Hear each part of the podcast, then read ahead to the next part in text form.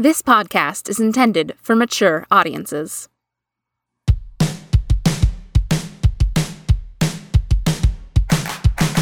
Today is gonna be a little something more. I've got a plan in mind, a special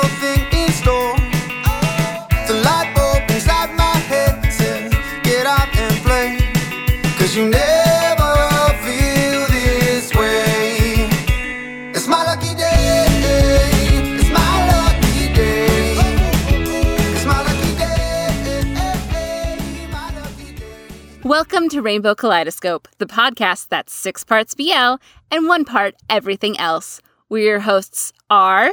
And Kay. And here we are back with another episode about the Chil Chil Awards. Yay! So this is we're recording this the day after they released, and this will be up on our normal day of Tuesday. I was wondering, Kate, what are your initial impressions? Disappointing.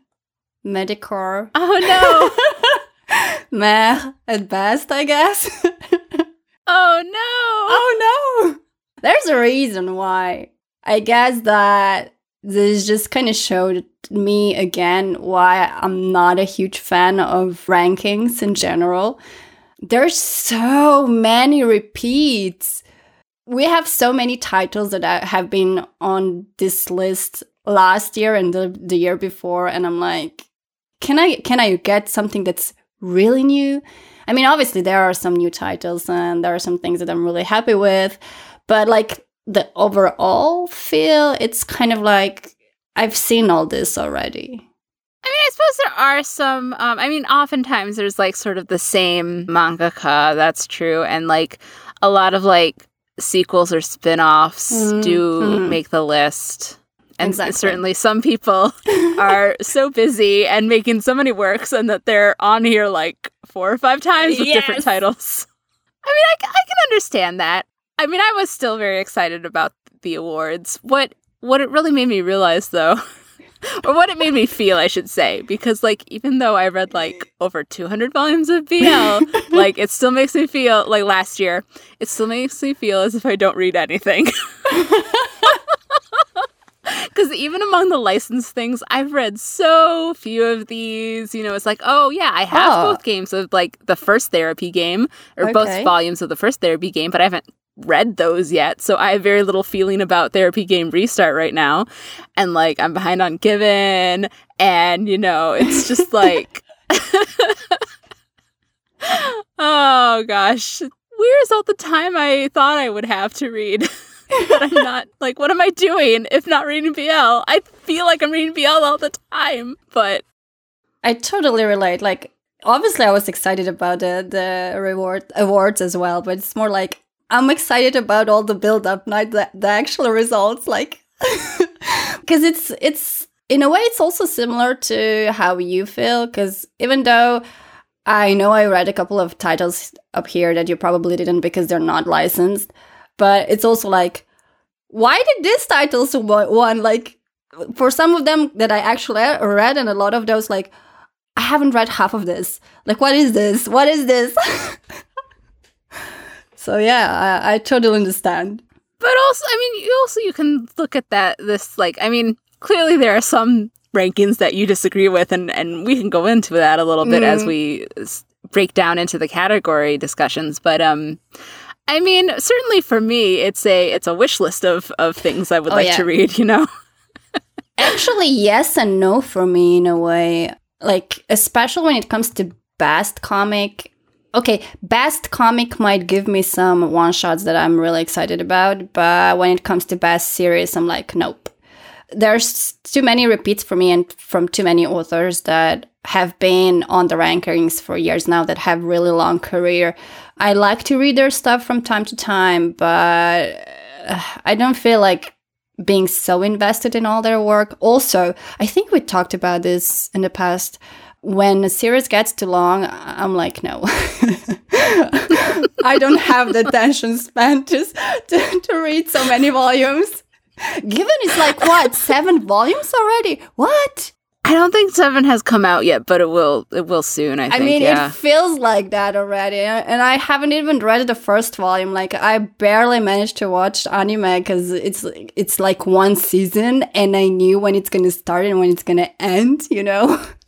Yeah, I mean, there are many pluses to reading BL, and shorter series is definitely one of them because, Yeah. like you, you know, it's it's a little harder for me to. Yeah.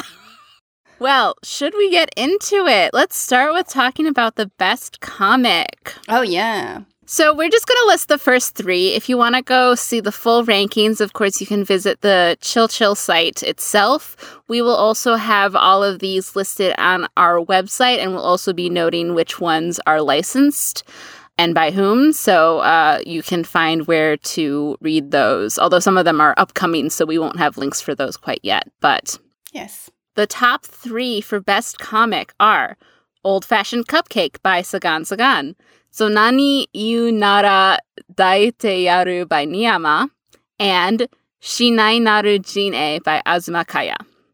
Now, looking at the category as a whole, let's get into it.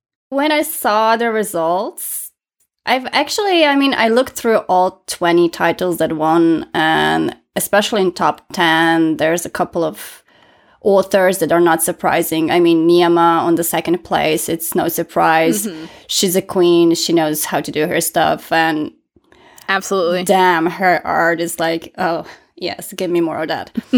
I remember this cover was ranking on pretty much all online stores in Japan all the time. Like, the only reason why I haven't bought it and read it yet is because I'm like waiting for a discount because I know this is going to be discounted once and I'm going to buy it then. like, I'm preserving. Also, just just cutting in just briefly, like Yeah. uh, this is the Niyama title you're talking about, right? Oh, yeah, Um, yeah. Yeah, this is like also one of like the sexiest Niyama t- uh, covers ever. Oh yeah, definitely. Also, if this doesn't get licensed, I don't know what English publishers are thinking about. Because honestly, this cover is just screaming by me. This is like Yeah. you know, you know, you have a dude who's a piece of shit, but you love that piece of shit because he's gonna mess you up, and he's gonna mess you up good. I remember reading a couple of uh, couple of sa- uh, the sample pages, and yeah, if I recall right, this character is even by his personality a bit of a shitty person. But yeah, Sounds good. oh yeah, Sounds great. oh yeah. I'm actually really happy that Azuma Kaya got to be on the third place. I haven't started reading her serious works like uh, this uh, Shinai Naru Gene, and I think there was uh, a prequel to this story or sort of sequel, just that was released before this one. yeah, Rumspringa no Joukei. Yeah. And I've heard a lot about this and the kind of phrasing you hear from fans around these two titles, it's quite different, I would say, compared to a lot of other BL titles. So I'm quite excited to read this whenever I'll decide I'm in the right state to read it because it's serious stuff. The amazing thing about Azuma Kaya is the way she can shift from absolute crack comedy to absolutely serious stuff. And, you know, if her serious stuff is anywhere close to how crack comedy is just pure crack comedy, I'm gonna suffer reading this title. I really will. so I have to be prepared for that. Yeah, I have I have both of these in print, Mhm. and I've I've paged through them. I I mean I can't say that I've read them yet because my reading skills are nowhere near enough. But especially this one, like oh, I'm a little like it's because it's a continuing series. Like I'm so scared of where it's gonna go because like this is like a prequel to Rumspringa no Joukei, and like in it they talk a lot about like they mention Gene a lot because one of the main characters used to know him uh, before he left um, their Amish community, which is this story of him of what happened when he left the Amish community. So, and it's it uses a framing device that so far Gene is not in. Oh God. So. Oh, it's a little like stressful, and you know, it's like it's the seventies. I know the Rumspringa was New York. Um, I'm not sure if this is New York or not. I think it's New York still, also. So like NYC seventies. I'm just like, oh, there was a lot going on in the seventies in New York City. Oh yeah. That's also why I'm a bit uh, a bit careful or just, you know, waiting for the right time to read it. All the reasons that you Yeah. said right now. But it, it, it does seem very like charming is so generic, but I don't know what else to say. You know, like it's very like there's something very like appealing and like that even just from the imagery that like really Mhm. draws you in. I don't know why this has not been licensed yet. I am so like I mean, Rumspringa topped the Kono BL ga Yabai charts in like 2018, you mm-hmm. know, so it's like it's been a few years, and I know people are begging Seven Seas for it, but Seven Seas hasn't picked it up, so I don't, I don't know what, I don't know if it's like the publisher just doesn't want to license it out, or I don't know, I, I don't know. It's kind of hard to judge. I wouldn't really know either, but it could be kind of connected to all the catalog that the author has because a lot of her other stuff is like I said comedy, you know. I think these are the only two titles that she released that are really serious. And hmm it's the kind of comedy that appeals to a very specific audience, you know, and it's not something that everyone would like. So I think that Renta picked one of her titles or two, and I can see why, because Renta has a budget, they license pretty much everything and anything, you know, so whatever goes, you know. But for publishers like Seven Seas, you know, they print stuff. They have to have a really huge sales and huge, you know, volume print and all that stuff. So I'm kind of suspecting it's probably partially that. But on the other hand, these two titles are so different from the rest of her catalog. And everyone knows that. Phantom knows that. Like, it doesn't make sense that it's not licensed. Why? A slight correction. I think only Futekiya has licensed anything by um, and just one short so far. Oh, okay, okay. My mistake then. just looking at like other manga that like gets over in the US, especially by like BL mangaka who mm-hmm. also sometimes will dip into doing non BL works like Amagakure, Gido, you know, Sweetness and Lightning Lightning got licensed and like that's like the only work of theirs that you can find over here. And like so there's a Oh. lot of like they do do a lot of one-off titles. So like I feel if a publisher did just want to do this and not Azuma's comedy, I feel like they could and because because they do it with other mangaka. They don't always bring over the whole they they're not committing to bringing over the whole library Mm-hmm. often. I, I wanted to add that maybe Futekiya would be the company that would license this, at this point if anyone yeah. But I, I don't think they've they've worked with this publisher in the past before, so this would definitely be something they would have to um, work on from from zero, you know, from scratch. yeah. I mean and i mean they're always expanding their deals. Like i mean it definitely seems like they're very hard at work on those negotiations. So it's definitely a possibility. But yeah not it's not a it's not a guarantee like you know like if it's an on blue title you can pretty much like be like yeah Futekiya could probably could pretty easily pick that up. It's not like that but maybe maybe one day I think we kind of already told what our winner is for the best of comics. We spent so much time talking about this title only. yeah but also neither of us have read it yet yeah, I know, which is kind of the irony, Let's but okay. our it's the winner for our most anticipated comics Yeah, definitely. Speaking of what did get the the top comic, I will. I mean, I haven't read it either, but no surprise that Old Fashioned Cupcake took Mm. number one. It took number two in the Kono BL ga Yabai list, beat out only by Haru wo Daite Ita Alive, which really surprised me. Which doesn't appear anywhere on the on the uh, Chil Chil list, might I say? So it's interesting. Like just like we'll also have the Kono BL ga Yabai list also up because I think it's interesting, just like as a comparison for like what the industry list was versus the fan voted list. hmm I think you know we're not going to like super draw too much on comparisons there, but I think it's a, li- a little interesting to to look at. So we'll have that up. So that seemed like a very uh, unsurprising choice. I was also pleased to see Daisy Jealousy by Ogeretsu Tanaka on the list, just because I'm a big Ogeretsu Tanaka fan. I would have loved to see this on in best design, actually, best cover design, Mm-hmm. because they have like shiny foil on the cover and everything like that. It's really beautiful and gorgeous. uh, and I think is a lot prettier than some of the other covers. designs. I think some of those are a little more generic. Yeah, but it doesn't show in the dig- in the digital version. You don't see that. This is true. It's very much only a physical feature, but still. I'm kind of surprised that Koshino got it on the fourth place. I Mhm. don't even recall this cover ever seeing around on the store. Oh, I've so, definitely like, seen. I, I've. I mean, I've I've seen it um, advertised a lot on Twitter, at least. okay. Um, yeah, but I'm not, it is true. I'm not a big fan of Koshino to begin with, and this cover is not the kind of cover that I would bother looking at twice. So maybe I've just ignored it or something. I, I have a I have a few Koshino titles on my to read list, but I haven't Hmm. actually read any yet. I mean, she's not bad. I'm just like, there's better stuff out there. Not your first pick. yeah. Um, s- speaking of creators, while we're still in the top half here, Mm. I just wanted to mention for our listeners that Ta- Takura Toru is the mangaka f- that did Koi Monogatari love stories. Oh, yeah. So I've not he- really heard much about Nomi Shiba, but which is the the title that placed at six.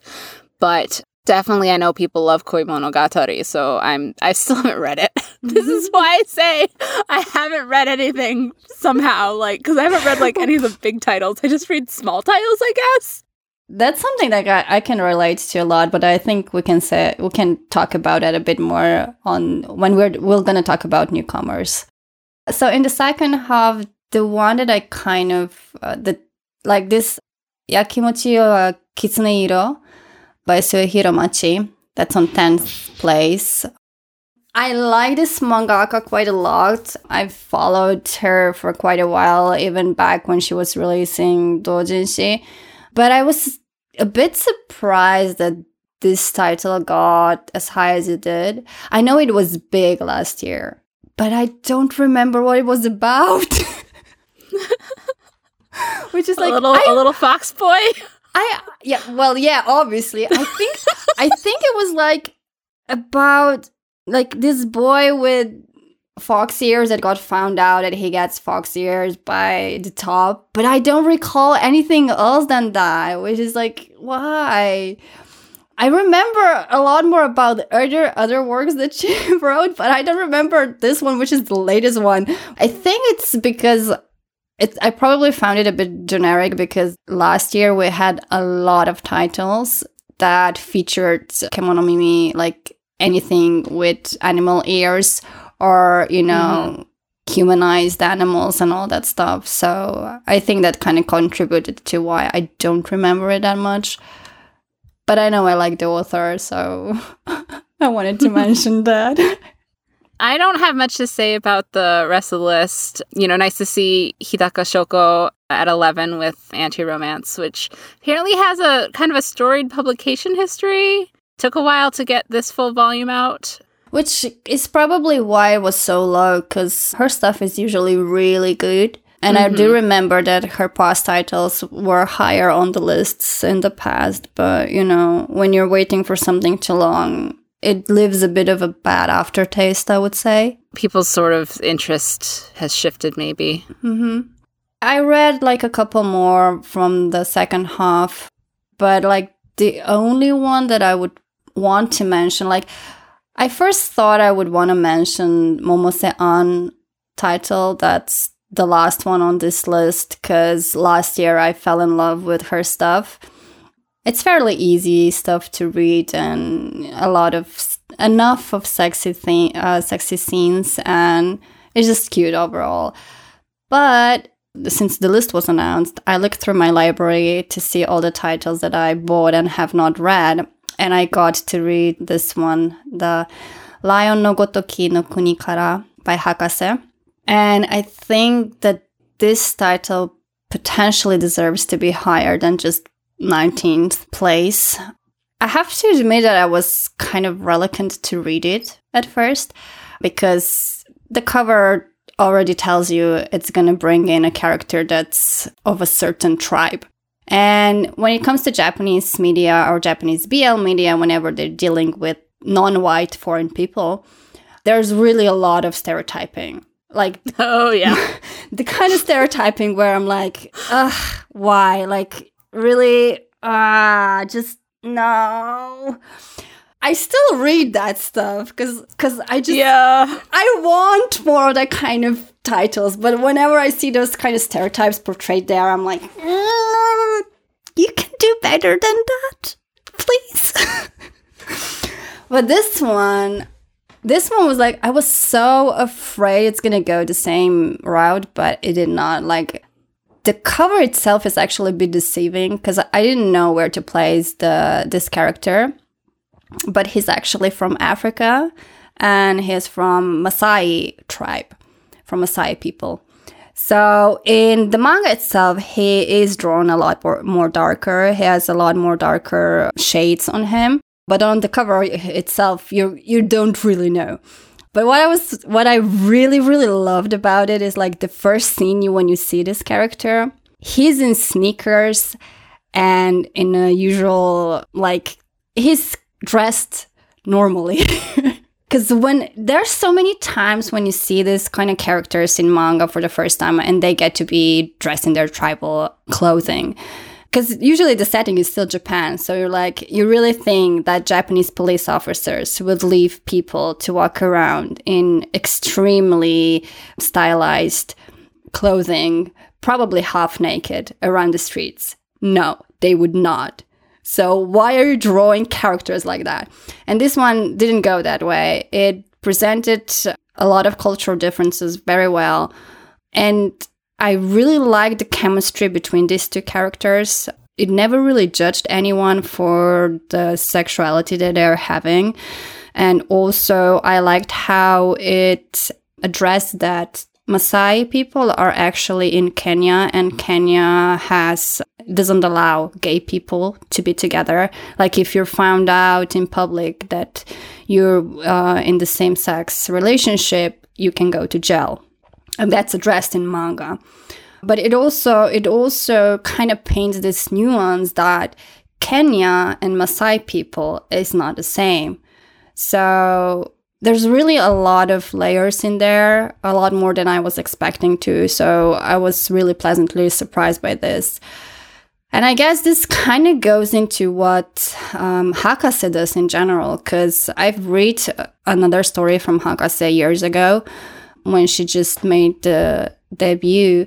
And her first story was in a way similar just it didn't have a happy ending. This one had a happy ending but the first story that she published was like pretty depressing. But it addressed real life issues in a way that well it was just a lot more realistic than a lot of other stories. And it, you could feel that there was some thought behind all the writing so yeah i really like the story and i would recommend it to anyone who can read it or if it gets licensed, hopefully it will get licensed. This is one of those rare titles that features non-white foreign people in Japanese BL that I wish it would get licensed. Mm-hmm. This is definitely going on my uh, wish list now. Gotta love when a when a work actually addresses colonialism. That was that was an interesting point when you brought up that. Mm. Uh, so that's that's exciting. Also, it's cute. It's really cute. Good. There's a, there are bu- there's good. bunnies in it. There are really cute bunnies in it. Okay. Aww. But yeah, I, I do remember when this cover first got released, and there was a lot of controversy over there, over it. And I know a lot of people who had actually read the manga telling people who hadn't yet, you know, it's like, look, I this this cover is crap, but the uh, the mm. actual interior story is a lot better. And you know, like there's oh, people yeah. pointed out that there are very like serious editorial decisions that artists very much don't have control over. So like the lightening of his skin definitely was probably like an editorial choice that Hakase had likely, no say in yeah. whatsoever. Which I mean, it's it's unfortunate that it happened, but mm-hmm. You know, it's it sounds like Hakase does really like uh, did really like do their research and really wanted to like take care with with this story. So I can add here that on in the first pages when you don't even see the character in question, you see the the Japanese character that he's actually searching online for more information about this. He's actually a transfer student that comes to Japan, so he's searching more information about uh, him online. And there are some quotes from Wikipedia and all that stuff. And it's not like Wikipedia is that of a good resource, but the manga itself did a bit of the work for the reader to get some informations about Maasai people. And when you mentioned that that people complained about it, yeah, I had the same feeling when I read the when I saw the cover. Like, you know, how is this gonna go? You know, and when I read, you know, just after a couple of pages, I was like, okay, this this is definitely not gonna go the way uh, the cover is telling me it's gonna go. So, okay, yeah. well, later on we're going to talk about an actually like pretty problematic title that I still love. So hey, that'll be a fun ju- juxtaposition. Yeah. Let's move on to the best series. As Kay mentioned before, not too much of a surprise here. A lot of the mm-hmm. same titles you tend to see year to year. You know, given um, anything in the Classmates universe by Nakamura Asumiko, uh, Hinohara Meguru stuff shows up a couple times. Mm-hmm. Twice, I think. Yeah. For the first three, the, the, the winning three are um, in first place, Given Volume 6 by Kizunatsuki. Number two is the first volume of Blanc by Nakamura Asumiko. And number three is the first volume of Therapy Game Restart by Hinohara Meguru. Oh, I okay. Can I jump right in? Sure, go uh, ahead. Right here. I'm going to skip all the way down to volume five. I mean, to number five because just recently I just found out that Happy Kuso Life has been licensed in English as Happy Shitty Life by Coolmic, which is so exciting that we're actually getting it in English. It's always great to see a new Harada title. Oh, yes. Uh, would Coolmic be my first choice? Probably not. But they are presenting it in full page format. They did not like break it down into the scrolling form. I'm so glad. Thank you they they do still have their weird chapter breaks where it's like it's not really a chapter. It's they just like do 12 pages and then they you know then you have to buy the next one. But that lets them keep their pricing the same without having to raise the prices mm-hmm. of per chapter. But yeah so like march 21st i want to say is when it first showed up and i only just found out yesterday so and i, I i've read what's out so far and it is so funny I mean, it's very harada, very like crass humor, and also people have dealt with some very shitty things in their life, and they're all like very larger than life characters. It's it's very like you know, and very like. Gr- gritty in that sense of like not like dark like superhero comics are gritty you know like not like or superhero movies i should say not but anyway i don't know where i was going with that it's not it's not that kind of gritty it's like these people like you know they poop. like you can, you can feel that in the comic, you know? It's like they're very like they have bodies that exist. I mean, it does have shit in titles, so yeah. so yeah, I just want to say, like, I mean, I'm no surprise that um, Harada comes in at number five here, um, but yeah. I honestly don't have much to comment about this ranking yeah, just a couple. Um, the sixth place that has Kirai de Sasete by Hijiki. I don't think that the first volume was on any rankings last year. Maybe I'm wrong. Really, I, I would be, be. I would have been sure that it was. I mean, it got part two for a reason, so maybe it was. I, am just like, I don't know. I, I didn't bother to like. maybe I should. yeah, we, we, we didn't we didn't fact check that. I I'm gonna say I'm pretty sure it is. Uh, we'll we'll put down the the res- the solution in the notes. we'll figure oh, it out and have it oh, in the come notes. On. But um, like yeah, no, it is there. It it won it won the newcomers last year. Like there, okay. see, I, I was sure, I was sure of it. List everyone was talking about it. I just wanted to mention it because last year I did not pay attention to the to the title itself when it was on the rankings. I didn't bother reading it. I don't know why. I think it was long after the Chil Chil awards last year were out that I got to read Volume 1 and pretty soon after that, Volume 2. I don't think that volume two had to go into direction that it did go for like a couple of chapters. I really think that was not necessary considering the setting, considering the characters that were in there. But I guess this is one of those titles that I'm kind of happy that's on this list simply because it does tackle a couple of topics and possible solutions for whatever happened there that you don't get to see that often in in BL manga. Also, it does portray family life, which is only possible in Omegaverse. Well, not only possible. There's I mean, yeah, yeah. of like Yeah, I should take that back. uncles But- and single fathers. Yeah, it offers more options for that. I should say that. One reason why I think it is worth mentioning is because it's an Omega Omegaverse title. Um, you don't get to see that on the best comic or on best series that often. Yeah, I mean, I wouldn't say that they're they're not they've they're not populating the lists, but Hmm. For some definitely reason, like yeah. now and then, now and then you do you know what you do get a couple, and like there's at least a couple like they might not be under the best comic or best series, but I know like there's at least a couple other Omegaverse titles that pop up. I think there's one in like best newcomer. But I think it's I, I don't recall many of them being so high as this one is. So yeah, that was that was one of those titles that, that I was kind of like, oh, that's kind of nice. I just like that Zariya Ranmaru's Coyote and Birds of Shangri-La are both next to each other at 8 and 9 respectively. I just like that they're like right next to each other. And I'm also like, why? I mean, Well, I mean, everyone loves Zariya. Yeah, I know, I know, and it makes sense, and it's no surprise, but also why? I mean, I, I haven't started Birds of Shangri-La yet, but like I do love Coyote. I think that's like I think it is a such a good series. I'm annoyed because it's a continuation, and I'm waiting for it to be finished so I can start reading it. This is just not your category. No, it's not. Oh, here's another one I wanted to mention. Uh, shout out to I Hear the Sunspot Limit 3 by Fumino Yuki making it number 11. I, um, Yay! I spent the last few days, I spent this past weekend rereading the series, like starting from I Hear the Sunspot all the way through Limit 2. And then I did read Limit 3 because I got it early. I got it like two or three weeks early. they shipped it to me. I'm not giving it back. Lucky you. yeah.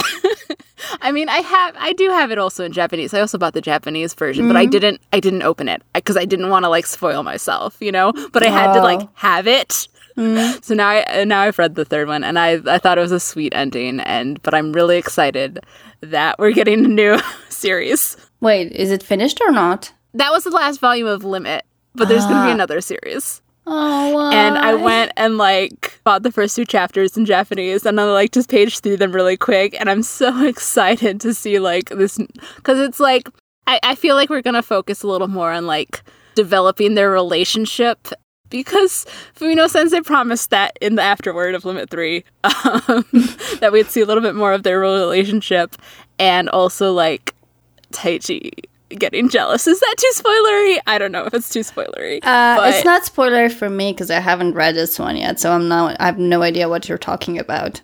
Okay.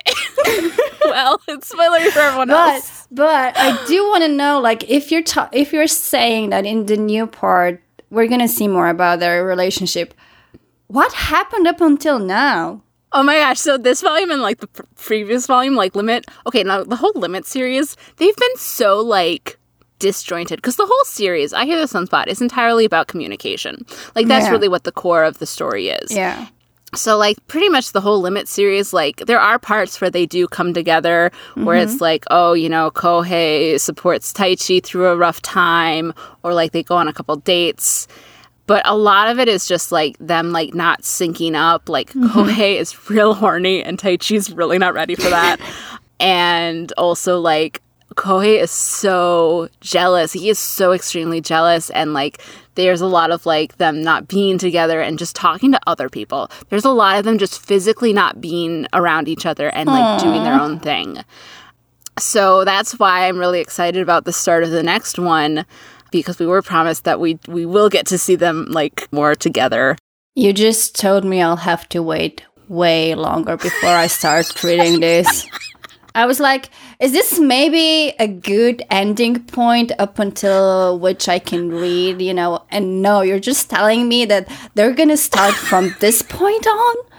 I mean, it, did- it did come to a happy happy ending. Like that's the thing is each each each series like it ends and it's like oh that was a sweet ending and then it like continues on and some new wrench gets thrown into into the works you know I mean, yeah, I, I know I do have an option of reading it because I, I I think I did read the first one. The first one was just a one shot volume, right? yes yes I think I think I read that one years ago, so at least I have an option of continuing in a way. But I'm like, I want more. Just a couple last mentions from me on this list. It's always nice to recognize number 14, Simplified Pervert Romance. Uh, volume 3 came on here. Seimori Kanako and Sekihara Neg. Also unique for being the only manga that has both a writer and an artist. Because that it's not an adaptation of a light novel, it's it's an original manga, right? I think so. Yeah. Yeah. So, uh, you know, most of the time when you see two creators like that, it's often because it's a, an adaptation of a light novel. But this Yeah. one, they're like genuinely working together on it. So I, I've only read the first couple chapters, but I was like, wow, okay, I can see why everyone loves this because it was really fun. And then, you know, it's getting some of the usual suspects like 16 Ashitawa Dochida, Yamamoto Kotetsuko, uh, you get Hideyoshico on here. And my last mention, 20, I was a little surprised to see it. There's All right. Fiction About Us Continued is the English title by Koshiora Tsubame, which, like, I love this series. It's totally ridiculous. I'm not sure that I would put it on this list necessarily just because it's, like, especially, like, this continuation was very much just, like, some more antics, you know, which is the whole series is that. It's just, like, their sexy antics. But it was, it was still like, oh, I still love that series, though. The only one that uh, I would kind of mention because it is a series and I kind of like it. I mean, not the series, but I like the author. Is on number fifteen, "Tsunaida Koi no Kanaekata" by Yoshio Akira. I really like this author a lot, and I do have this series on my reading list, and I already bought the title, the the volumes. So I'll probably start reading that in these days. but I've I've really loved pretty much all of her works up until now. Um, it's just like all her characters are how should I say this alluring, I guess. There's just this extreme charm that's in all of all of her works, and I, I don't know how she does that. I don't know. It's just like wow, give me more. So yeah, this is um if not this series, I I would definitely hope to see um more of her stuff in English. I don't know is any of her stuff in English already or not, but I think so, actually. Let me just uh, fact check that here. Yes, there's quite a few, actually. oh, they Um, are. Oh, maybe on Renta. Yeah, on Renta, there, there's there's Ah. three. Me, my boss, and our master servant relationship, just between friends, and the red string of fate. And I know the red string of fate in particular is is pretty popular among people. So that's probably Yeah, that one. um, if you've read um, a Yoshio Akira title, it's probably that one that you've read. Yeah, I've, I've really I've read all those and I've really enjoyed them. So I would I would hope to see this one too in English uh, one day, sooner rather than later, preferably. Okay, let's move on to Best Ero. So the f- top three of Best Ero are Unexpected Attraction, which is the English licensed title by Shike. Number two is Nakama de Aishite by Momose An. And three is Echi wa shu shichi kibo desu by Pesotaro. So those are the top three. I'm going to start off right away by saying that I do, I did enjoy Unexpected Attraction. I'm surprised that it did get number one though, just because certainly it wasn't like, okay, let, how do I say this? I did like Unexpected Attraction, but I wouldn't rank it as like number one best Ero. Not that I've really read much of the others, but I certainly wouldn't think of it first as like, oh yes, this is the best erotic work, you know? They do have sex several times and it is it is pretty sexy, but it's more of a more of a not to titillate the reader really all that much, just more like, oh, this is like, you know, this is like they're clearly like really into the sex that they're having. I do I do like the story as well. You know, it's like one character is out and sleeps around and the other character is closeted and is really annoyed by the other character and until he has to save him one night and then the the slutty character like comes onto him, except they're both tops. So the slutty character Oh, has wow. to become a bottom. Sounds So- nice. So yeah, it's a fun story, and I really like the bottom character. Uh, we're actually going to talk about this a little bit later, so I won't go it, much into that. But I think, like you know, I'm reading Pink Heart Jam. That's also by Shike on Futeki right now, and I I think that's um, a little sexier than this work is. And I've definitely read works that I think are like. I don't know. I guess it depends on what you're looking for in an erotic comic.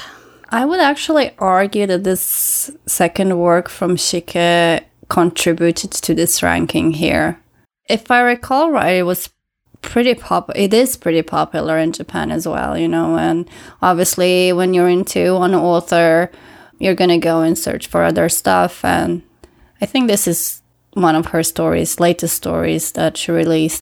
But I haven't read it. although so that although I will say people only had one chapter to go off of for Pink Heart Jam when voting for this happened. I don't think chapter two wasn't out yet. I don't think, okay, Mm, yeah, okay, okay, fair point. but but Shike does have a couple other works, and Mm-hmm. I actually was turned on to Shike because Suzumaru Minta is a big fan. So Oh, okay.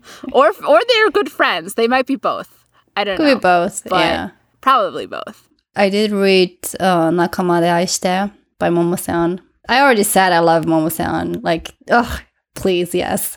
I also like this one, Nakama de Aishite, because it's, it's, why? Like, come on.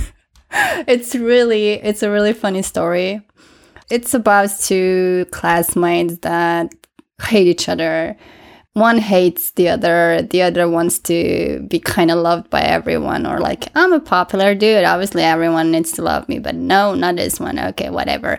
But this this other one who's sort of like a model student goes around at night seeking men because not because he's into men but he wants to know how it feels if you come by having it sticked in your butt And obviously, this other student finds this out. So, yeah, there's where all the fun begins. That sounds uh, well earned. Yeah, it's kind of like what was it, enemies to lovers sort of thing, but Ooh, with an added flavor. Added flavor, yeah. Nice.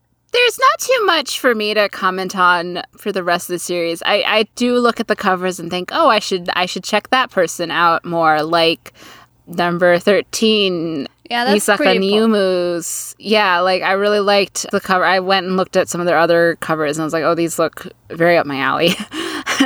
I'm actually surprised it's so low. I would definitely put it much, much, much higher. So I'm kind of interested in what's in all the all the titles in between. I think that the author is also super popular, so I'm like, why is it so low? yeah, they've got a ton of works that they've done. yeah. Just above them at number 12, we've got a work by Juan Shimako, who I absolutely adore. So, like, I would just, like, personally, I would just bump Juan Shimako way up, way up, no matter what the work is. Ah, okay. I'm doing these in reverse order. then I also want to mention I told you that we would talk about a more problematic work. Sure, go Uh, ahead. Black Eagle in the Sahara. This is the second volume by Sotome Emu. You can read it on Renta. And this is very much this is very much an Arabian fantasies type of story. but I still really enjoy it. So if you're just like, yes, this is like not great, but you want to read a Harlequin type story, you know, it's it's really fun with that. It's just, you know, recognizing that it's it is what it is. Arabian BL is basically on the same level as Harlequin romance in sense of like Yeah. it's it's I mean, I don't even take Arabian BL as in the same category as the one that I talked about earlier because it's like yeah, you you you know what you're gonna get with this one. It's this this the Arabian BL is not there to feature characters from uh, Middle East. No, no, that that's not why Arabian they BL exists. they sometimes pretend to though. Like I think true, true. there's like one or two that that pretend, but it's very much like no, you're just you're drawing on the same stereotypes, stuff like that. But um, just like on the eroticism side, like I think I think I actually thought volume one was a bit sexier, But I do think Sotome Emu's uh, sex scenes are like we want to talk about erotic. I think they're erotic. True. So that was that was mine. Oh, and just just two more mentions. I also read Back Alley Pussycat by Toriba Yuji, which is definitely not everyone's cup of tea. But again, I did find that pretty erotic. Um, I really enjoyed that one. Which which number was that? Oh, that was number sixteen. Oh, okay. Oh, you really are going into. I'm just co- I'm just covering the last two things that I wanted to mention because then I'm Yeah. done. I'm done with this first line. Then you can go in. And then also number seventeen, Tojo Sakana always just does really like fun, light, totally going at it like bunny stories. That one I would I would recommend Tojo Sakana's works in English much more widely than anyone else on this list. yeah, you actually mentioned the two titles that I'm interested in reading. Just looking at the covers, and I probably will eventually. There's this. What was it? Number seven, uh, High Key Low Key, by Haida Nanako. That's definitely another one that I'm really interested in because it looks like it's a, a threesome, and I think I read summary that was kind of interesting. So I think that's another title that I'll read, eva- I'll read eventually. But one that I did read is number five. So Echi no shiri ja dame desu ka by Hatoya Tama. I remember reading it and I really like it because it's an age gap and it's a pretty, pretty big age gap, but it's super cute and I loved it. I just don't remember it being that sexy. I mean, yeah, they do it a lot, but I wouldn't really say it's, it was erotic. I think I think this is an interesting point here in that I feel like some of the more high-ranking ones I think there's maybe more story sort of supports them whereas some of these lower ones it's like now they go at it and they go at it and that's about it and it's hot. Like so very much sort of two different sets of people what they're looking for. Um I would say. Another thing that's worth mentioning for this title specifically, it's that it's popular enough that it got volume 2 and volume 2 is already out. I haven't read it yet because I just bought it recently, but I, I was kind of surprised actually to see volume 2. I didn't think it was that popular. But I was wrong. It got volume 2 and it's pretty high on this list too. So I guess Japanese fandom loved it maybe even more than I did. Probably. Mm-hmm. Now let's move on to best newcomers. Newcomers, yay! so the first three are Himazuite Ai no To by Yamada Nonono. The second one is Kabukicho Bad Trip by Nagisa Eiji. And the third one is Onijoshi Gakudera-san wa Abaka, eh, Abakaratai by Arata Rika. I'm going to start off with number one is I've not read this. It's a Dom Sub Universe one, which is a growing trend in BL. I'm so Oh, excited yes. about that Yes. Uh, because it's, you know, if you've been in Western fandom for any length of time, that's like an older trope that Omegaverse sort of replaced. And so now we're getting Dom Sub, like it's like the reverse in Japanese BL, which is so fun. But this one I've seen so all over the place and I really want to read it and it's on my to buy list. That's all I can say about it. I haven't read this one either. I've seen the covers, but the cover is the kind of cover that I'm like, ugh, whatever. I think it's great. I love his expression. Yeah, but the art kind of doesn't appeal to me, at least on the cover itself. I did see a couple of sample pictures later on, which are like, okay, this looks better. This looks better. Okay, maybe. And I had no idea it's a Dom Sub universe. Now that I know, I know I'm gonna buy it and read it. Yeah, and, and I'm I'm excited to see what Yamada Nonono does in the future. Also, they've got like another work out already and some other mm-hmm. stuff. So Yeah, that should be interesting. Yeah. And I am super, super, super, super excited about the second place. Kabukicho Bad Trip is an absolutely amazing work. Oh God, you would love it. It's, oh God, it's sexy. It has some BDSM play in it. It, it actually has quite a lot of BDSM and it's I would say it's done in a right way. It's a lot, a lot more consensual. It has a lot more to say about how BDSM doesn't necessarily have to be part of your sex life, that you have to be kind of fine with it, you know, but it's also something that you can choose to go into for the sake of your partner. It was interesting to read all those discussions, how, you know, I just love stories where there are some other, let's say, fetishes that characters have, and the characters don't judge each, each other for that, you know. And this one was just done perfectly, really. And it, there's also a second volume, so I'm super excited about that. I'm definitely going to have to check this one out. I will say, I will say that you know, I, I know a lot of people are really into like when when things are like more discussed, but I gotta say that like under negotiated kink is like the one thing I really like. So this doesn't sound exactly like that, but um, I mean, because it does sound like it is negotiated. Well, kind of. kind of. Okay. Well, well, yeah. I mean, I still I still like negotiated kink also. So I mean, I I will probably definitely like this either way. Mm. But I just did want to get it out there that like if mm. it's got under negotiated kink, I'm like, yes, please. like yes, let's bring these kinks on our partners and just keep rolling.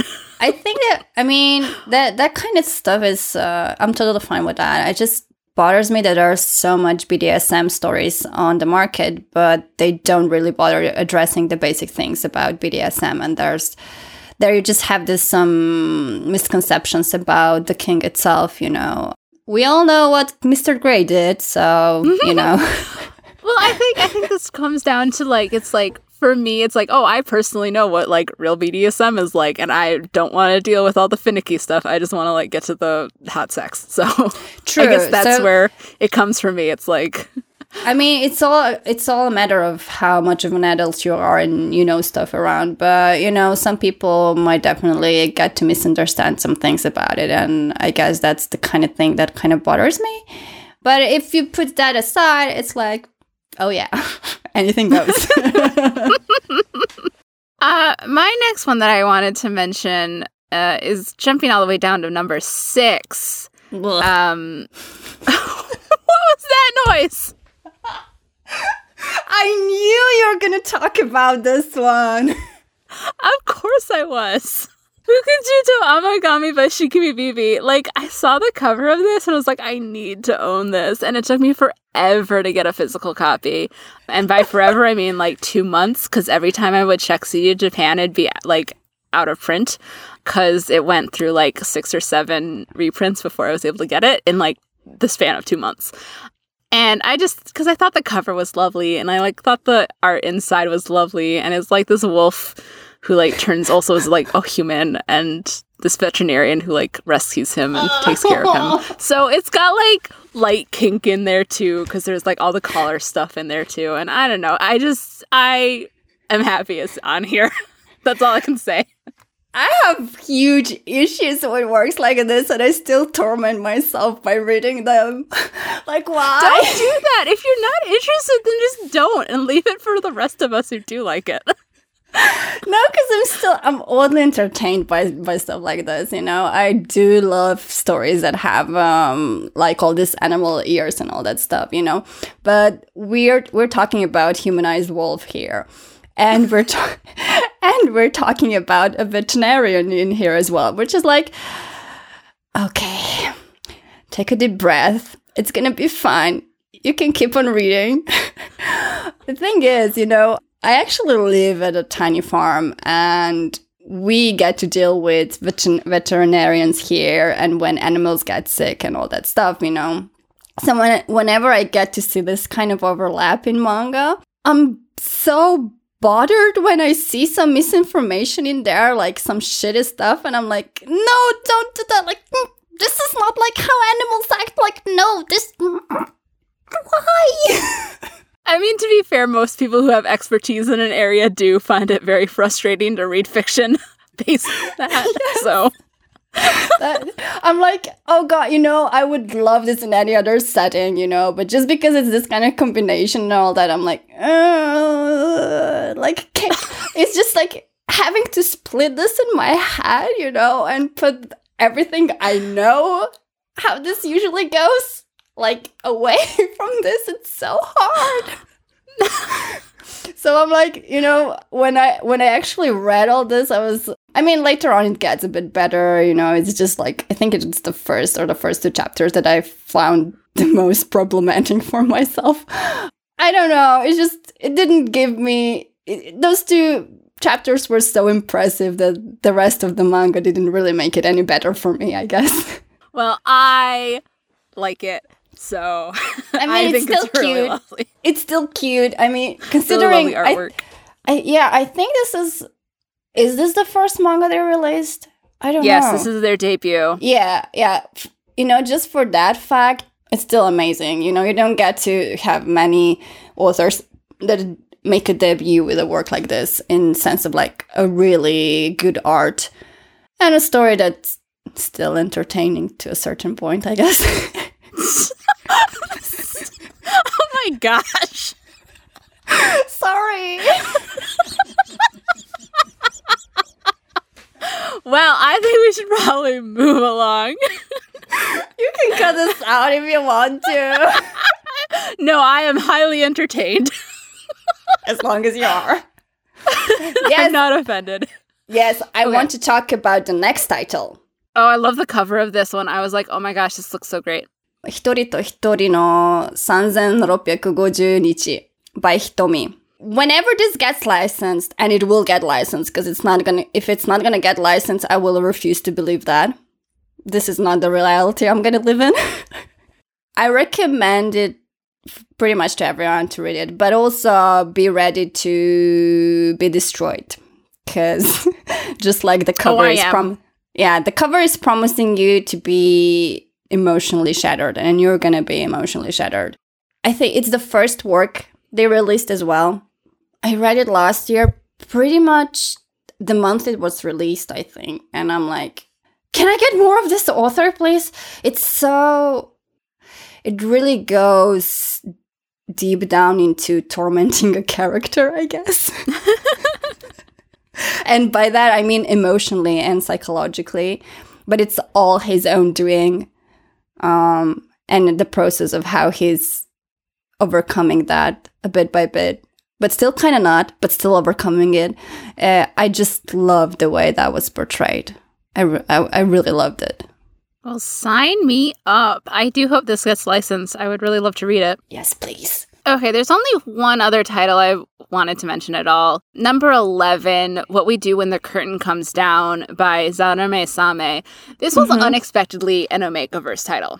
Like, I saw it, I was like, oh, this is going to be like Idols or something like that. And indeed it was. But then it was also a Megaverse on top of it, which was a little surprising. I've not read the other works on here. I can definitely see why like some people did find it very affecting cuz like at the end I feel like there is some more like stronger emotional beats. But it still does definitely feel like uh, a newer work. I think it'll be interesting to see how Zarame Same develops as a storyteller Mm-hmm. because they've definitely got like some some you know good ideas down in this but i you know it's definitely one where it's like yeah okay this definitely does feel like an earlier manga by someone in the storytelling aspect like i thought the art was was very strong and capable but um The story was still a bit lacking, right? they were definitely trying some stuff which i thought didn't totally work out like i thought Mhm. like they should have should have had more room i think to explore those things than they did ideally like i felt like the scope of the story was maybe like a little not matched with the length of it but as i say that's why i'm, I'm interested to see how they will develop as a as a storyteller There are two more titles that I would like to mention. One is number 13, Zutto Kimi no Town by Takuma. It's so funny and so cute and so adorable. yeah, unfortunately, it's a title that's been published on Pixiv for a very, very long time. So, um, in a way, I'm surprised it is on the list, but also, why did it have to take so long? It's set in the same universe as a previous work from the author. And I think that anyone who likes a bit of the mystery and disguised um, identities will really love this title. And also, it's about otakus, like anime, manga, games fans in it. And some pretending of like, no, that's not me. I'm super fancy person and I'm always going to be dressed up and all that stuff. I really loved it. I think I draw I, I wrote a bit more about this on on my Twitter, so if anyone's interested, you can read more about that there. But I'm totally looking forward to anything else that this author is going to release. So I was pretty happy to see this on the list. Another one that I want to talk is the next one, number 14. I knew it. I know you knew it. I know you knew it. I mean, it's cross dressing. Come on. Come on. How can you resist something like that? I know, right? I this is this is definitely like one I need to get someday. Just I saw the cover, I was like, ooh, instant buy. so the title is Ne Onnanoko ni shite ageru by Tamita. I just read the title now for the first time. oh god. that that's what you get when you're having people that are buying only based on covers. Cause I, I'm not sure if I would actually buy it if I would read this title because the title is basically means, uh, "Hey, I'll make you a girl," which is kind I mean, I like would still what? buy it under that. Maybe. I don't know. I, I would just give it another month, you know, before I would buy it, probably. Yeah, this is this is the, the second title that I bought since the, the rankings were out, because I bought it in the last batch of my manga. So yeah, you know how many I bought. but if I would knew all the ta- the details, I would actually read this much earlier. But based on the cover alone, it kind of looks like it's two characters that are pretty much of the same age and one of them is cross dressing. But the thing is that the, the dude that's cross dressing is actually 40 years old. And I'm like, oh, yes, please. 40 years? That's nice. Oh, yes. And the other dude is like 28 or something like that. So an age gap? Yes. Oh my gosh. Ooh, I'm Yes. fan of myself. it's a love hate relationship. They're actually co workers, and the dude that's cross dressing is actually a superior in the work. But he works in a shitty company and he's not really a good superior either. He does a lot of mistakes, so he's more like a superior in name rather than his capabilities. This gets him really stressed out. So on weekends, he does a part time job where he gets to cross dress, and that's really, really liberating for him. But obviously, the subordinate, who's really annoying and always tells him like, how many uh, mistakes he made, finds this out. and yeah, that's kind of the setting where we start off. It's pretty fun. Also, there there's a bit of backstory as well, and I think it's it's deserving that the title is where it is. But Tamita also had another title on the list. I think it's also was it also this one, the newcomers. Tamita also Not- I didn't think. I didn't think in the. yep, yep. Number six, num- number oh, eight. Oh, you're right. You're right. Number eight. I haven't read that one, but I know that one was also super popular all around the internet. So after reading this title, I'm a, a lot more excited to read Tonari no Metal-san. I'll- I'm a lot more excited to read this one as well. But they seem to be of the same age, which is kind of like, okay, still fun, but give me more of the age gap, please. I hear you. Oh wait, this one might be an age gap too. It's like it's a thirty year old and uh, first year college student, so hmm, still nice. Yeah, that's still like about 12 years. So, uh, which is the same as the other one. Yeah, but but it is. But the other one had an older dude, like forty plus, forty or forty Yeah. plus, which which is I think that that kind of characters are actually increasing in manga, and um, Well, we're all getting Um, older. true, true. Probably that's why. But I'm super happy about it. So more of that, please. All right, we're going to skip over the best novels because we have zero opinion on them, but we will list out the uh, winners for those on our website if you'd like to go check those out. Mm-hmm. We're going to go to the best deep category now. All right, the first three winners of the best deep category. Number one is Rebirth by Aso Mitsuaki. Second is Pheromoholic by Nagi Wataru. And three is Fangs by Billy Balibally. Your floor. I don't have much of opinion of pretty much any of the stories here. I did read a bit of Fangs, like first chapter, I think, but I'm waiting for more volumes to come out to start reading it. And that's about it. Fangs is licensed by Tokyopop and is upcoming Mm. this summer for English language readers. I'm looking forward to reading that. Another title here by Shike, which I do own. This is a much more serious tone, obviously, because it's in the best deep category.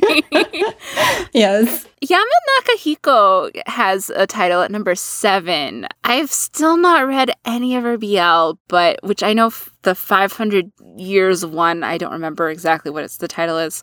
That one is available in English, which I've been meaning to read, and that's a sci-fi story. I think this one's Mhm. a sci-fi story as well.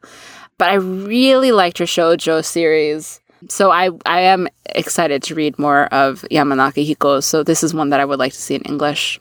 Then also, you know, Mushiba, Fall of the Immortal, number 11. I'm sure that's excellent because Mushiba Oh. always delivers excellent work.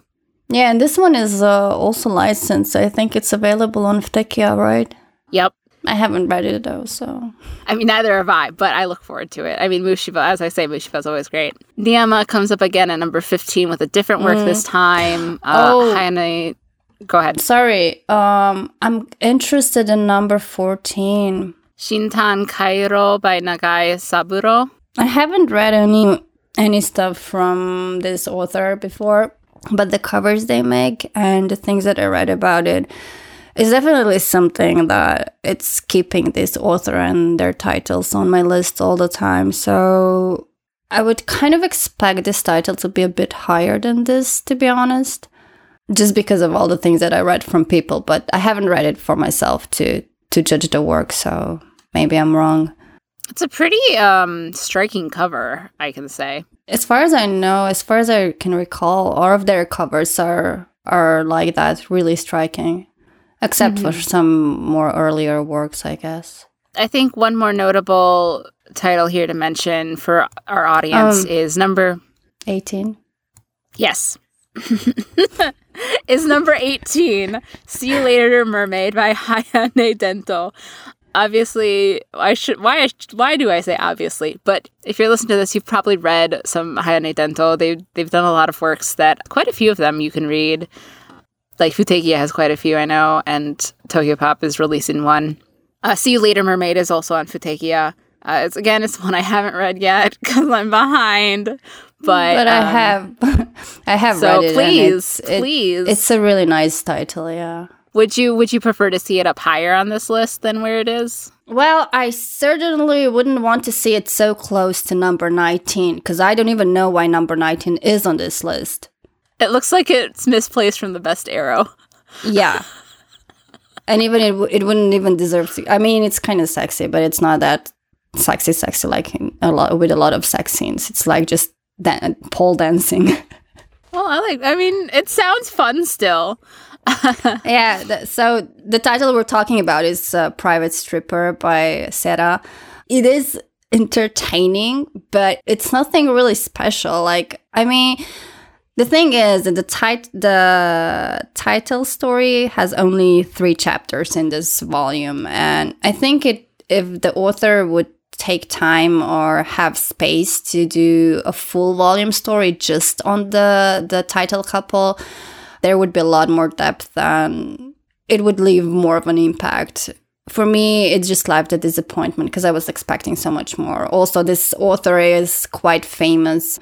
It has their own cult, cult following, but it is true that in the last few years they haven't released that many stuff. They've done a lot of novel illustrations, but not that many manga. So there might be some other issues in the background that we're not familiar with as well. So yeah, number 18 probably deserves to be higher. I look forward to to reading that. Move on to best book cover, shall we? sure. Best cover design. I just do just want to rec- uh, acknowledge that cover design, while of course the the artist does draw them, usually they're working with a designer and plus their editor to actually like make this cover. So designers aren't acknowledged here, but I just like to give a shout out to them that you know we wouldn't have these covers without them. So you can usually find them credited in the actual manga itself, and often the artists thank them in their thank yous. Yeah, I would I would definitely love to see them adding the name of designers at least in this category because I would want to know their names. It's a bit of my own quirk, I guess. Looking at it, who made the design? Who made who covered the design? And oh god, I probably won't find them. There's this one designer in BL world that pretty much did like 90% of all the covers. And I want to know how many of these covers they did.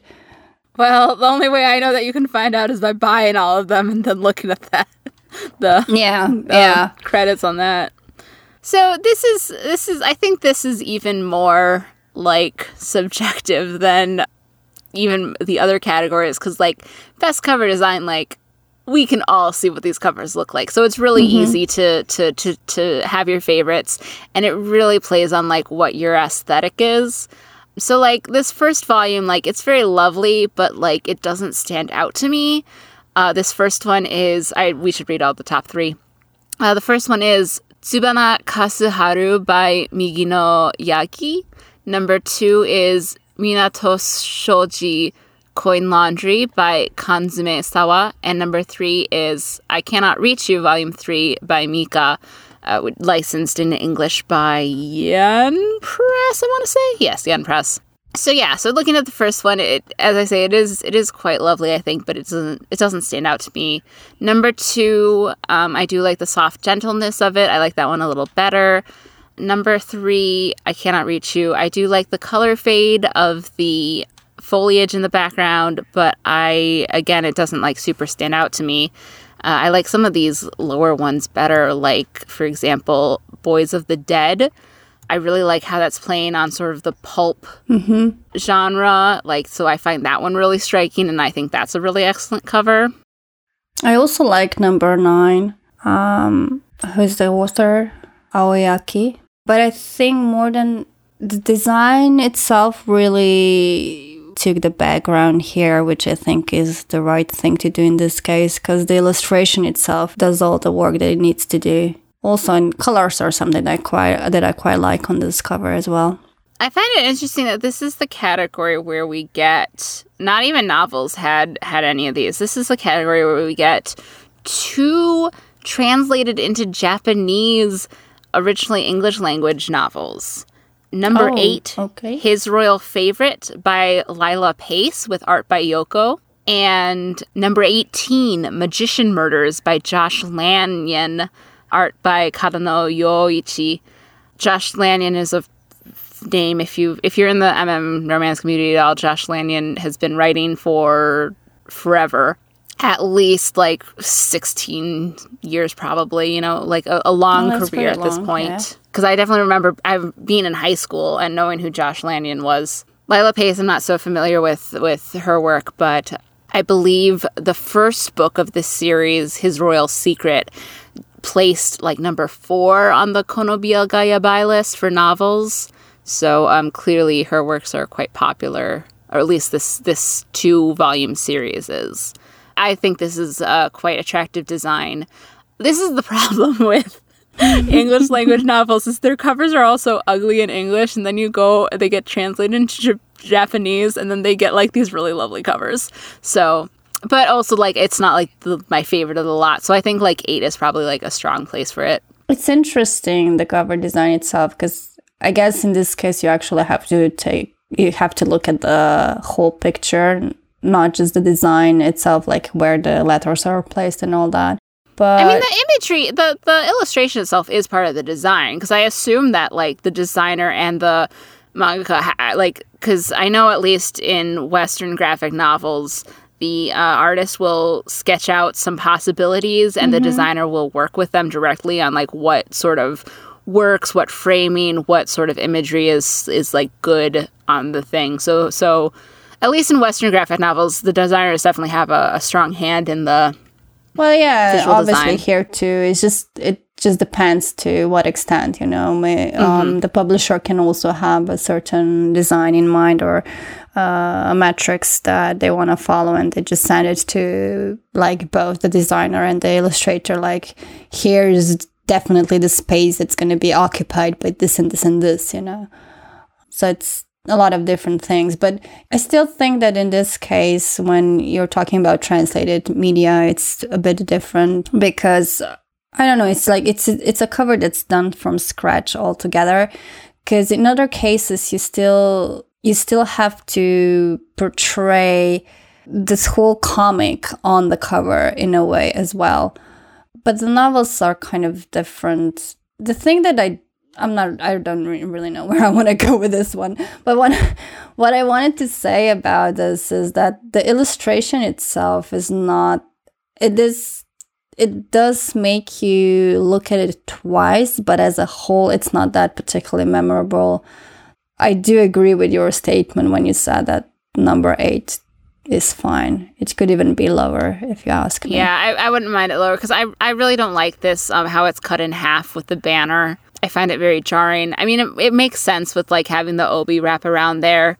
A lot of these other covers don't mind, don't mind that an obi will be obscuring some of the image, but this one definitely like is fine with it. it's more like about the balance because this one is not balanced that much you know Yeah. or all other Yeah. covers even if if you look just at the illustration are a lot more balanced you know Did you ever find the designer you were looking for?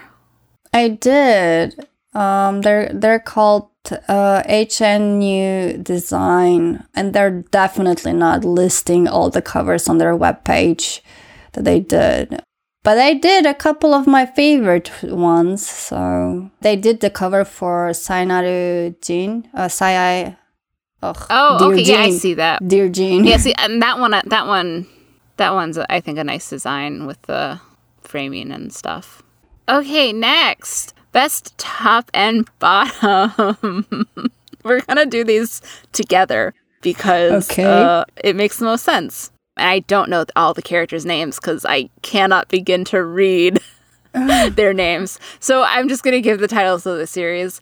So number one, who took the top spot is our Seme from Sonani Junara Daite Yaru by Niyama.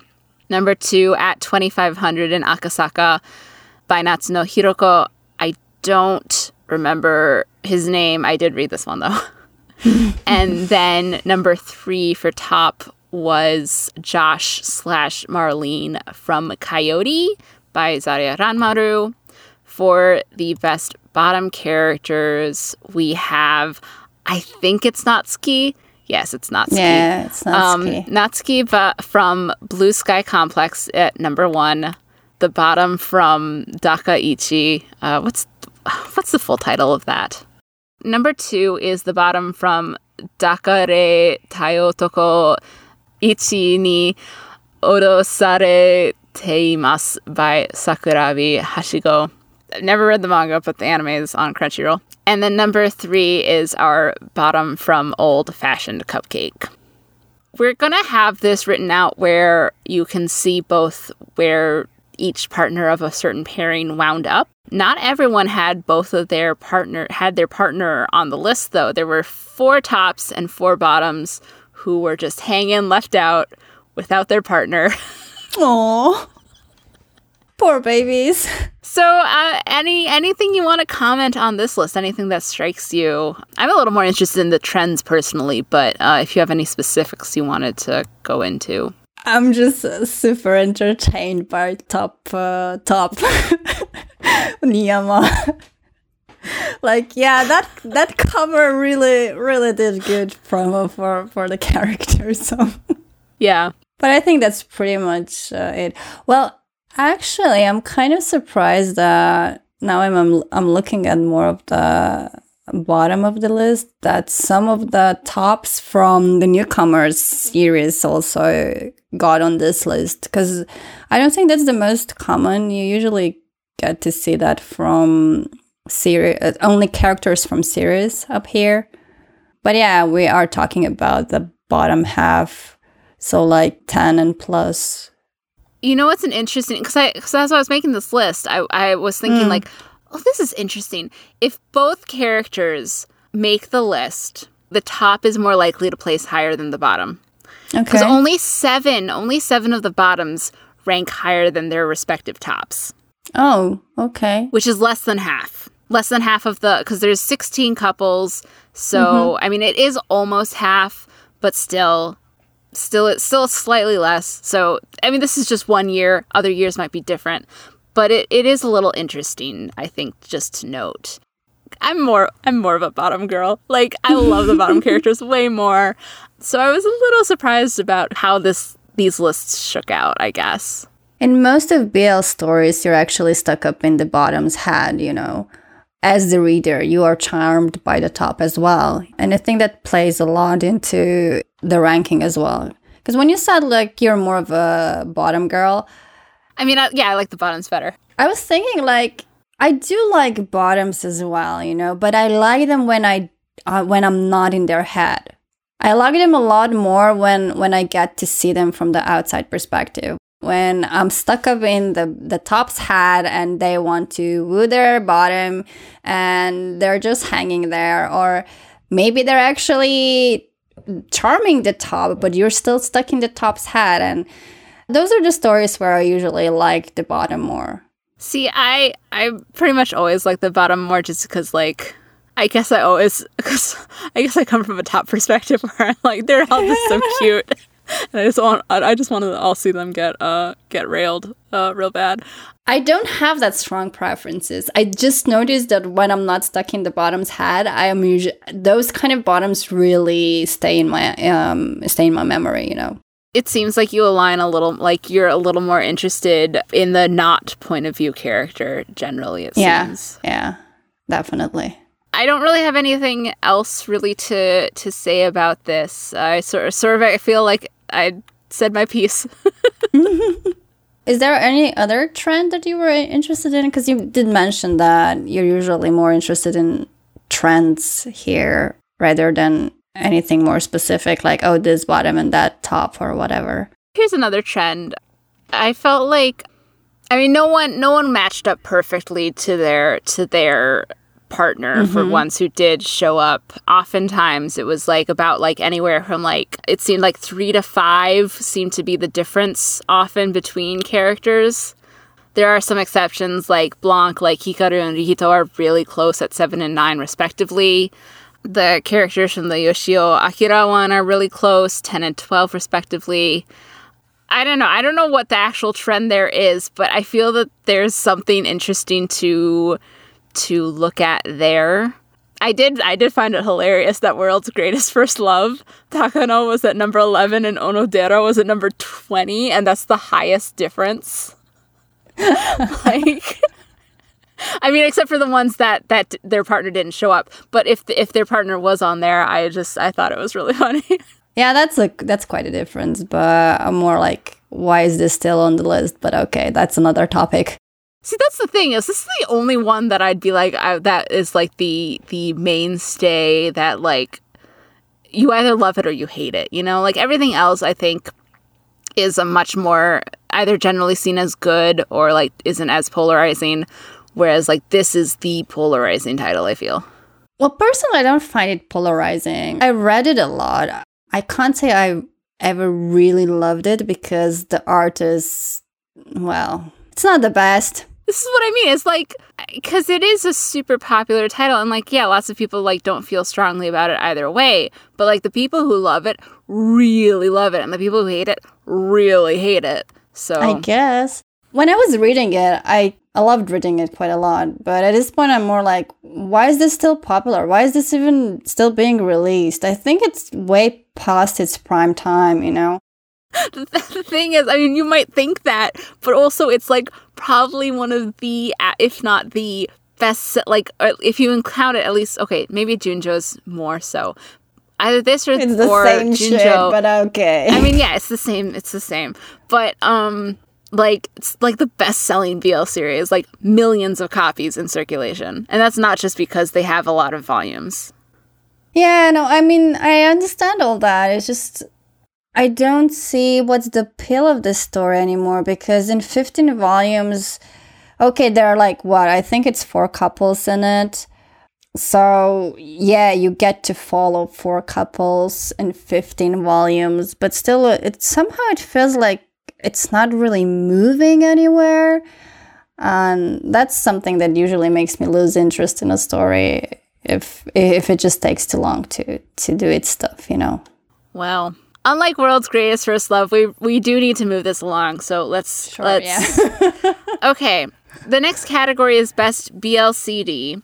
I'm going to list the original work that the CD is based on. Uh, number one is Twittering Birds Never Fly 6 by Yoneda Ko. Two is I Didn't Mean to Fall in Love by Suzumaru Minta. Three is Old Fashioned Cupcake by Sagan Sagan. Right off the bat, I don't think there are any surprises with these. I mean, I didn't mean to fall in love. Ranked number two, I think, in Best Comic last year. It was very high, though.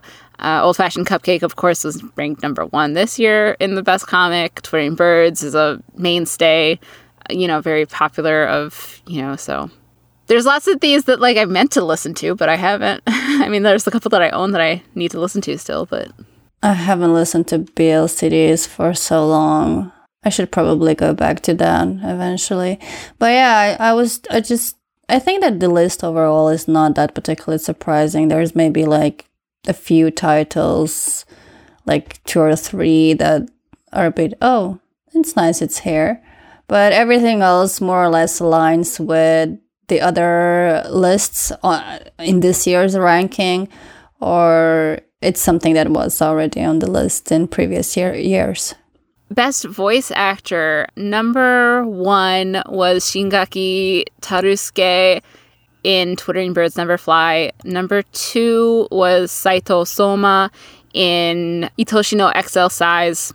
And number three was Sato Takuya in I Didn't Mean to Fall in Love. Again, I haven't really listened to any of these yet, even though I have a couple of these. Pretty much mirrors a lot of the CDs that themselves showed up on the best BLCD list. If you'd like to go check those out, we will have those written on our site. But otherwise, I don't think we have much to say here. Me neither.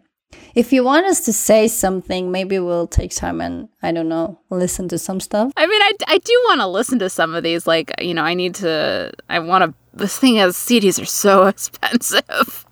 Yeah. Oh my and god. I, I don't I don't know. Is it even possible to get them digitally? some of them, some of them, not not Just all some, of them, but some of them. But the thing is, they're still the full CD price. Honestly, at this point, I'm even fine with that because I pay like always at least the price of the CD plus half of that. One is for shipping, the other is for customs. It's just so, so expensive. Sometimes it's even double the price altogether. And I don't think I'm gonna listen to that CD so many times, so I might as well just get a digital digital copy and that's it. That makes sense. On to the final category, best video. Now we had a whole speculation episode on this, which with our guests from Lovecast, which was quite fun. So we'll read the top three here. Number one goes to Given. Number two goes to Twittering Birds Never Fly, The Clouds Gather. And number three is Cherry Magic, which definitely was our runaway pick for definitely being among the top five. That was the one we all agreed on would be on the mm-hmm. list. So I will give us that. Yay! Mm-hmm. Yay! Clap, clap, clap, clap, clap, clap. Yay! I wouldn't be have been able to tell you like seeing seeing Given and Twittering Birds like top the list like absolutely makes sense. I and that Given is slightly more popular. Definitely makes Oh, quite sense. a lot like just actually. looking. I think it got like thousand titles, uh, A thousand thousand votes yeah, more, thousand votes which is quite a lot. Yeah.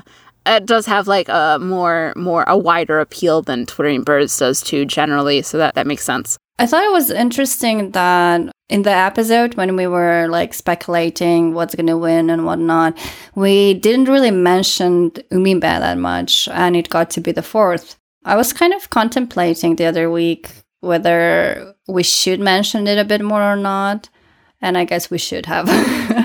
We probably should have. I think the problem is that none of us really saw it was the issue. Like, Yeah. I mean, I read, I loved the manga, and I'm so excited for Seven Seas re-release of it, and I hope they continue. And, but I want to see this, but it's no one's licensed the movie yet, and and I, you know, I haven't just bit the bullet and bought it in Japanese yet either. So I haven't read the manga, so I, I wasn't even sure how I should judge judge this or not. You know, I know it's popular even among English readers, And just as an outside observer, I do see it has a certain appeal, but I just couldn't I couldn't see like would it would it go that high or not, you know, cuz I was quite convinced that most of Japanese media is going to top the lists, but I wasn't sure if it's going to be all 5 or not. No, and in the end it turned out it, all of top 5 titles were Japanese, you know. Yeah, but I mean, I think the I think the six through ten are also interesting to talk about. But just keeping Mm-hmm. with the top five for now. I mean, Umibe obviously was the one that was the title that we all slept on, but it is a it's a very it's a very quiet story. I think it's like the quietest story of the lot on this list. So, well, okay, maybe not yes. maybe not life. Actually, life no life life sounds like it might be more dramatic. But yeah, so it's a very it's a very quiet title. So I think like it's it's very like people find it very like effective because it's so quiet, you know. Mm-hmm. Because it's like if you like that slice of life thing, it is just very much just that, just this just very quiet slice of lifey story. So number five, cornered mouse dreams of cheese. That seems like an appropriate place for it. That's all I can say. Yeah, it is still classic, I guess. Oh, also, wait. Okay, yeah, idols were playing in it, so it's from Kanjani eight. yeah, that one. Yeah, that's that's it's so weird to think of like the Kanjani eight guys doing anything.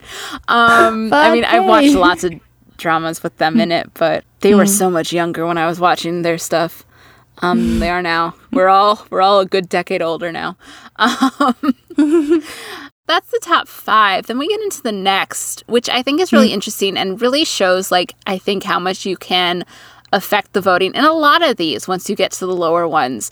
If you vote, I think you can really make a difference because, like, certainly in other categories, True, like yeah. subtitles were separated by three votes. There's like a huge gap in votes, like you mentioned, but between five and six, there's like 2,000 votes different. Yes, like yeah, there's there's two thousand vote difference between five and six, but when you get down between six and seven, seven and you know like th- that, there's it's a, difference of just fifteen. A matter of 100 votes or just a few votes. Like- yeah. So so I think like if you are interested in the Chil Chil Awards, like it's definitely worth going and voting to like try to get your favorites like maybe a little bit higher up on the list on uh, if they're on the lower end, if they wind up being on the lower end, you know. So number 6 we get The Untamed, which I think was another sort of dark horse for a lot of us, but uh, otherwise uh, we didn't give it much attention. Together comes in at number seven, which was another one that a lot of us put on our list. Definitely topped the Thai dramas.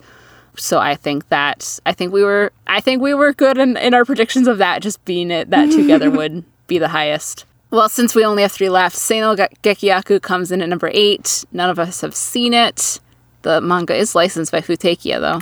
It's BDSM story. Oh, nice. I'm looking forward to when the manga comes out then. Actually, uh, I'm. I guess this is the title. I'm a bit surprised it got as high as it did because for some reason I thought it's not going to be on the list at all. Hmm, interesting. I mean, there definitely was some Japanese media that didn't make it on the list, but no, this was this was one that did. Number nine, Life, Love on the Line. It didn't win. It didn't win. His stupid hair didn't win. but I, I am looking forward to watching the rest of that show. And then number 10, uh, which I'm actually was kind of surprised that Sotus was number 10. Why? I don't know, just because, just because, well, I guess it does have, a, I guess that is one, like the manga adaptation was just recently announced. So I guess I'm not that surprised. But th- with only 348 votes, probably whatever came in at number 11 was hot on its heels. So Most likely, yeah. yeah as i say like if if you know especially for these smaller ones like your votes really do make a difference in that if you're aiming for for rank you know 10 9 8 and not like 1 so that wraps up our Chil Chil awards coverage Yeah. let us know what you thought if there's any like surprises anything that got you really excited anything that you're like oh you should really you guys should really read this one like just let us know hit us up Any titles that you wanted to see on the list and didn't make it on the list? Let me know. yes All right, and you can find us on Apple Podcasts, Spotify, and Google Podcast.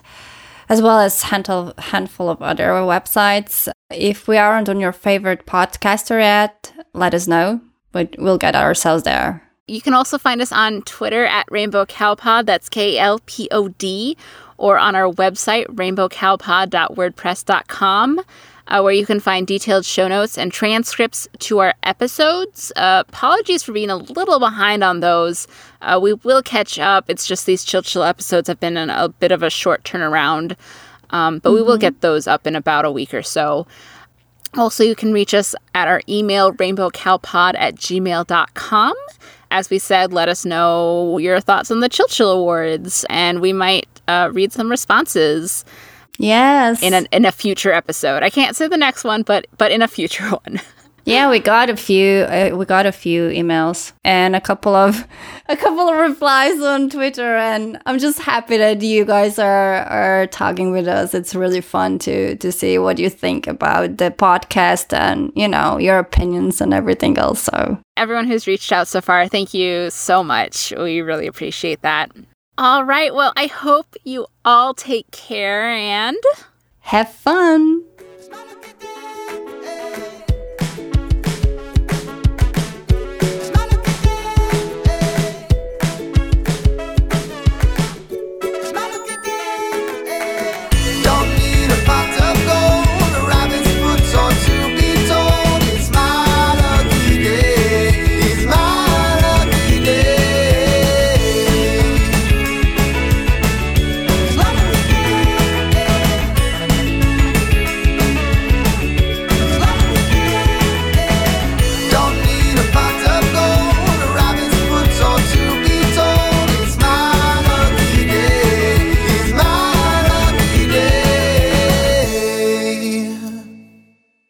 Everything else it's like poof